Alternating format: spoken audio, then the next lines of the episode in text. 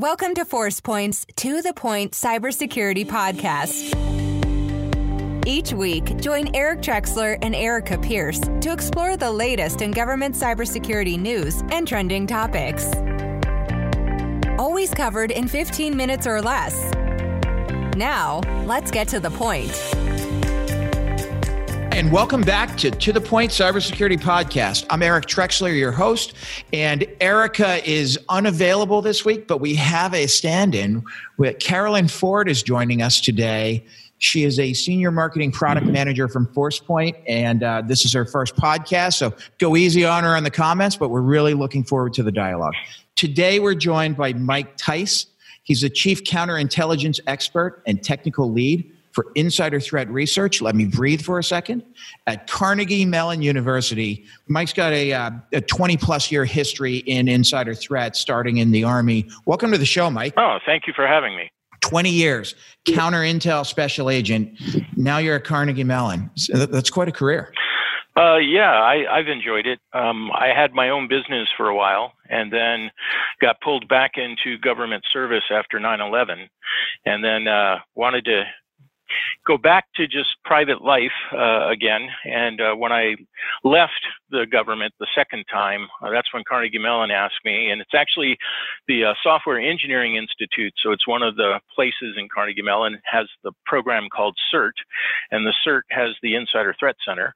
And so they said you were using all of our research uh, during the time that you, after you came back to help build insider threat programs.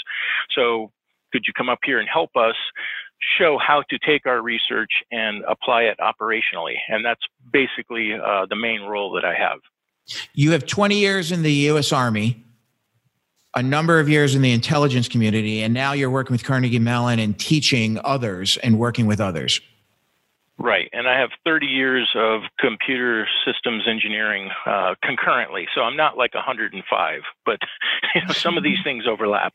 Awesome, awesome. And, and I understand you wrote a publication. You're in the sixth edition here of uh, Common Sense Guide to Mitigating Insider Threats. I think, Carolyn, you read that.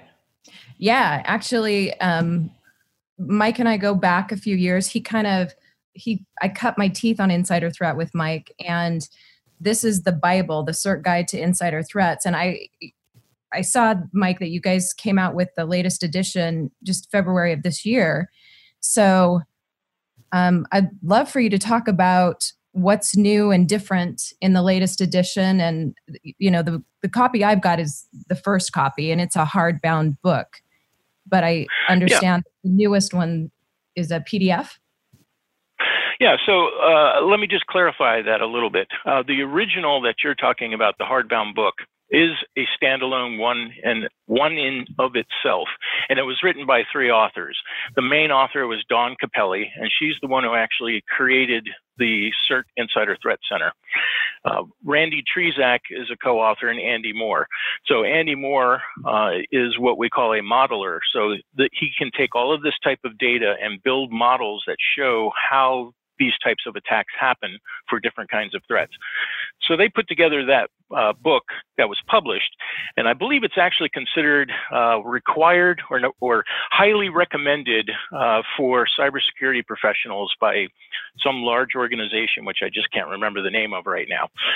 Aside from that, uh, Randy is in charge, was in charge of the research team uh, at that point, and they started taking what we call the corpus of insider threat incidents. At that time, it was about 500. And they said, we should try to publish what are some of the best practices for either preventing, detecting, or responding to insider threats. And so that became the guide, which is called the Common Sense Guide to Mitigating Insider Threat. And that is a completely sort of different thing than the original book. So that has been uh, in the sixth edition now. The only reason it looks like I wrote it is because I led the team to do the sixth edition version of it. So my, my name sort of appears first, but really it was uh, many, many people who have contributed to this thing over time. And we sort of dropped that off uh, and put it into the acknowledgments in the front. So if you really want to see all the people who have uh, contributed as authors, that's where you would find it. Michael, so this, Michael if, if, go ahead. If, if, Carolyn and I pick up, a, you know, if we're working for a government agency and we're now in charge of insider threat, I mean, we've got a lot with CMMC, a lot of responsibility in the DoD. It's big in the civilian agencies. It's big internationally.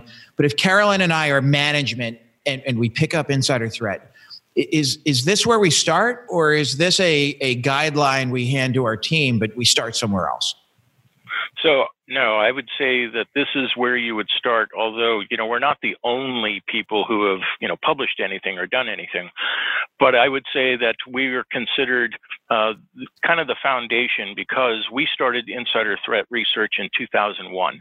So it was well before anybody else, and we have uh, accumulated a, a, mass of knowledge, scientifically based, empirical based knowledge over that time, along with collecting best practices. So, what you would find in this guide is you could look at the 20 best practices, sort of like in the table of contents. You could see them sort of in abstract from a management perspective, but then you could also find in an appendix where we would say, if you're in IT, here are the, the practice numbers that you should uh, look at and try to apply. And if you're in HR, here are the practice numbers that would apply mostly to you. Uh, you know, every part of your organization: physical security, legal, contracting. Uh, so all, all encompassing. So, okay. So Carolyn, you were you were basically a kid in 2001. We'll uh, we'll read this book, but Mike, what's changed? What have you seen over these years? I mean, it's almost two decades now since the first edition. How's the business right. changed? Well, so we are up to 20 best practices now. So every time we do an edition, we actually update the existing best practices. Sometimes we'll drop one and add a different one in its place.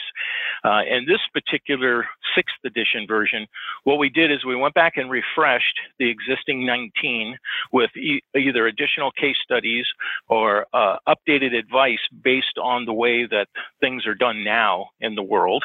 Uh, so, in other words, some practices have you know, discontinued in business and newer practices have picked up. So we've put those in there. And then we added a brand new one, which was using positive incentives to help reduce risk. So that's the 20th practice. Uh, and the idea behind it is you don't necessarily, you don't at all need to know what the threat is. If you have positive incentives, they can outweigh the negative uh, incentives and help people uh, break good, so to speak. So everyone has stressors and everyone has uh, personal predispositions. You're talking what people in the, is, in the business, employees, it, people, human beings, all yep. human beings. Okay. So when a stressor happens, based on how their predispositions, the things they brought with them uh, to this employment, they will make some decisions. And what we will hope they would do is make good decisions and be able to cope with the stressor rather than acting out in a way that causes harm, either through fraud or IT sabotage or intellectual property theft and that type of thing. So this particular uh, best practice comes from a research study that we did that took a year and it was published and it it basically has the same name. It's pretty close to the same name.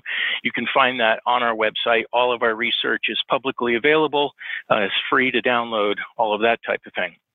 There were three major factors that came out of this. What what we found to be the three most important factors for uh, positive incentives was job engagement. How engaged is the person with the work that they're doing? The second was uh, engagement with their coworkers. So, how engaged were they with the team that they were working with? And the third was how much organizational support did they perceive they had? And when we measured those things uh, using different factors, uh, different weights and measures, uh, we found that all three of them were important uh, compared to all other things that we measured. But the most important was the perceived organizational support. So think about it this way. What is that? What is that? Or, That's um, like yeah, I'm going to explain. Unlimited that. vacation time or or Amazon no. book ordering capability. What is that? No. So let's say that um, you really love your job, you love the work. You know, it's like I love doing this work, but this may not be the only place you could do that work. So what what keeps you, you know, loyal, so to speak, to the organization or believing and supporting the organization. The other thing is you might love your coworkers and have a good time with your team, but that doesn't mean there aren't other people that you could work with where you could find the same kind of satisfaction. Perceived organizational support means that I believe that the organization has my best interest at heart, that they're always trying to do what they can to help me and support me, and that even if I make mistakes or things aren't going well, I believe they have my best interests. Um, that they're trying to, you know, support me in that way. That's hard to find, right? Because you never really know what another organization is going to be like, and it's very rare uh, for most people. And when they find that kind of job, that's when they stay. Because, yeah. So, Mike, how, you know, how did you, How did you measure this? Is this a survey? Is it like user? It, it uses a combination of factors. So we analyzed cases of uh, incidents. We actually did do some survey type stuff with uh, like HR and other uh, groups within the organization. And then there was a third thing, which right now off the top of my head I can't remember, but it's detailed in that best practice of the methodology that was used. So, with the best practice, do you talk about what organizations can do to support this best practice? Yes, absolutely. So, for every one of the best practices, what we break down in there is what are your quick wins and how do you get started? Uh, and if you're a large organization, but what if you're a small organization or a medium organization? So, we always give you examples of where you could get started because not everyone has the same level of resources. So, there are four uh, basic examples of positive incentives that are in this best practice, but uh, you know, there you could expand well beyond that. So, for example, uh, how do I make sure that people feel like that they're engaged and that they're supported? Well, we want to have inclusion, right? So everyone should have to have the feeling that their opinion matters. Even if the decision doesn't go their way, they feel like they had their opportunity to contribute. Uh, same thing with the work, that they feel like they're a valuable member of the team. They don't necessarily have to be the superstar, but they know that they're they're they're valued you know, actually, in what they do. Uh, valued, yeah, exactly. Those kinds of things are positive incentives. You've talked a lot of, about workplace violence, and this comes to mind because we just had an active shooter training at work, actually. And this is making me think that this all is related. And I. Yeah. We, have so definitely was, seen an uptick. Yeah. In interest around workplace violence, I, I, don't know the statistics whether workplace violence has increased over the last couple decades, but I've had we, are having a lot more conversations yeah, we with just government talk about employees, it a lot. agents yeah, yeah, I mean, agencies really do care, um, and they're focusing on it. So, Mike, what's changed? Yeah, uh, I would say awareness, right? So uh, it's uh, like insider threat itself. So people might say, "Wow, there's suddenly a lot of insider threat." It's like, no, there's always been insider threat. It's just that in most cases, organizations weren't able to detect it. So, in other words, intellectual property theft. They just knew that suddenly they were getting a lot more market pressure because competitors were, you know, gaining or leapfrogging, you know, over them but not putting together the the idea that they had an insider threat that took intellectual property or fraud or you know IT sabotage or whatever the issue is once that starts to get reported more, it becomes a, a, focus, right? So people start to hear it.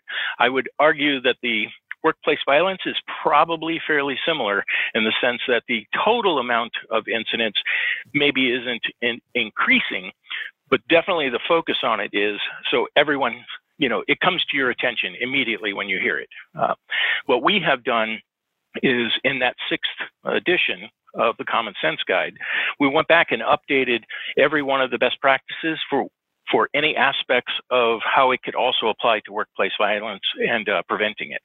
And I would like to also uh, say that it doesn't just mean active shooter. I mean, I know that's kind of becoming synonymous in people's minds for workplace violence, but there's workplace aggression.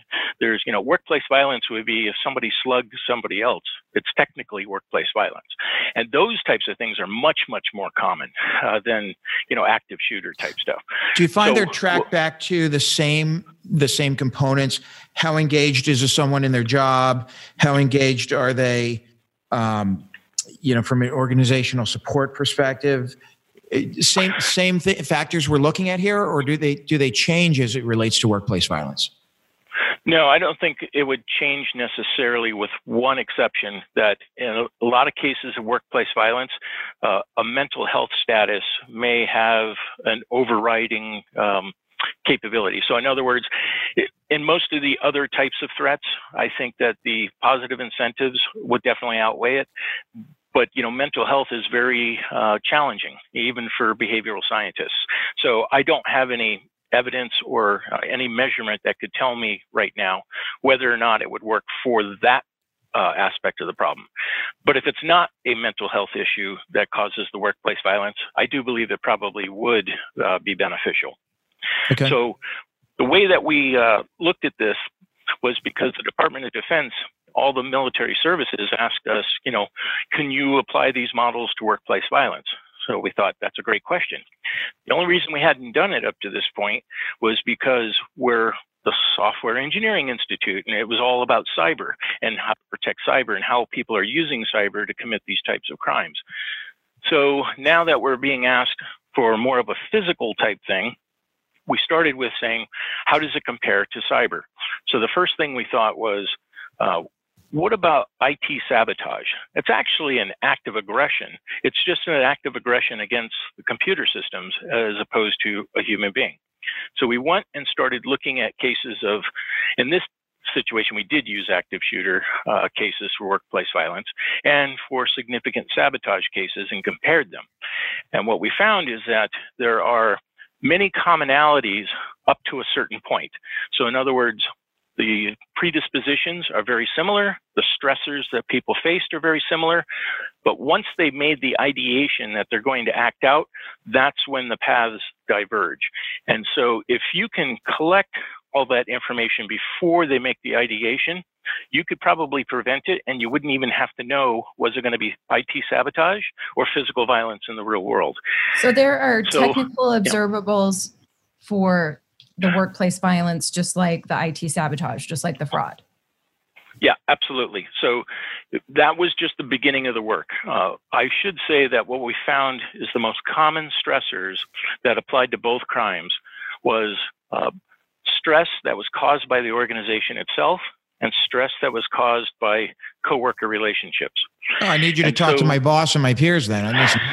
yeah.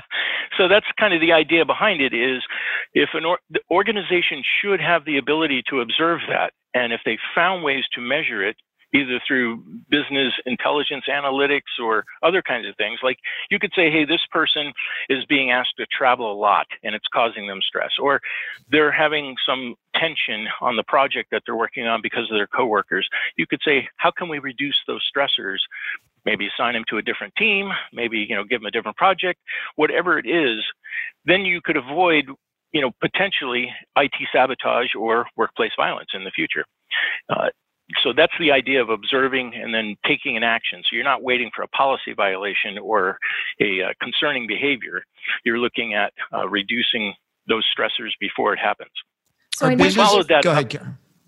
Go ahead. So I was going to say we we followed that up with how could you then detect once a person's made an ideation of either harm to themselves or harm to someone else, could you use your same insider threat technical detection stuff to to see those indicators.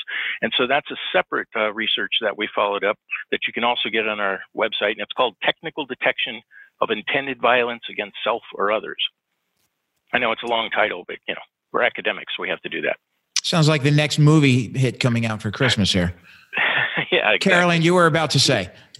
Well, I just I know you just published the results this year, but have you been able to see some of these best practices in play and have they made a difference? Have you been able to measure that yet? Yeah, all the other best practices, the other 19, we've definitely seen in operational environments. The 20th one, the positive incentives, that's what we're looking for is to partner with an organization that we could explain to them how they could do it and then we could measure it. So they would look at what their baseline is right now of incidents and then implement these um, positive incentives or increase the ones they already have. And then let's see if there's a change in the rate of incidents that happen after that. Michael, so that's last, what we're looking for. Last question as we're wrapping up because we are to the point. Is are, are businesses and, and government organizations getting better or worse?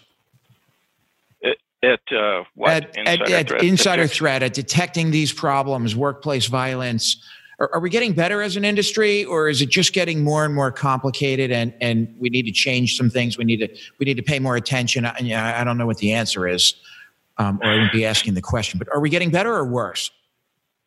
I think organizations generally are getting better if they've recognized that it's something that they should be caring about. And that's because there are more uh, there's more guidance, more research, and more technical capabilities available now. And when I say technical, I don't mean you're just capturing technical things like somebody copying, you know, something to a USB.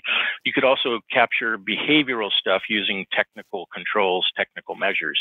So that might be sentiment in email or chat, you know, those types of things. So I think organizations are getting better at the detection. I think they're probably getting better at the prevention if they're following the research and the recommendations that are out there.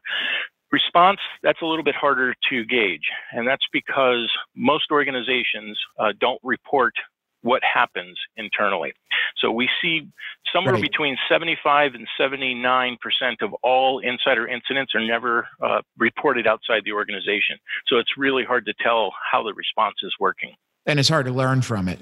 Okay. Correct. Well, this has been a a, a, fascinating discussion. Really appreciate you spending some time with us today, Carolyn Ford. Your uh, your your inaugural or initial uh, introduction to the podcast. Thank you so much for sitting in for Erica this week. I really appreciate it. Yeah, it was a pleasure. I do have one last very important question for Mike. Let's do it. Mike, do you have your Star Wars tickets? um, I do not, but I do play Star Wars Galaxy of Heroes on my phone every day. Does that help? No. We're recording today on December 20th. I think the new Star Wars movie is out today, correct? It is. Yes. The reference? Yes. Okay. Yes. Very so. nice. Well, to our listeners, thank you again, Michael. Michael Theis from Carnegie Mellon. Thank you, Carolyn. To our listeners, please tune in, subscribe, listen to us each week on your favorite podcasting application leave us feedback, leave us comments. We really appreciate those. It helps guide our discussion from week to week. Have a uh, great rest of 2019, and we will talk to you in the new year. New year. Thank you very much, and have a great week. Thanks for joining us on the To the Point Cybersecurity Podcast, brought to you by ForcePoint. For more information and show notes from today's episode, please visit www.forcepoint.com slash gov podcast. And don't forget to subscribe and leave a review on iTunes or the Google Play Store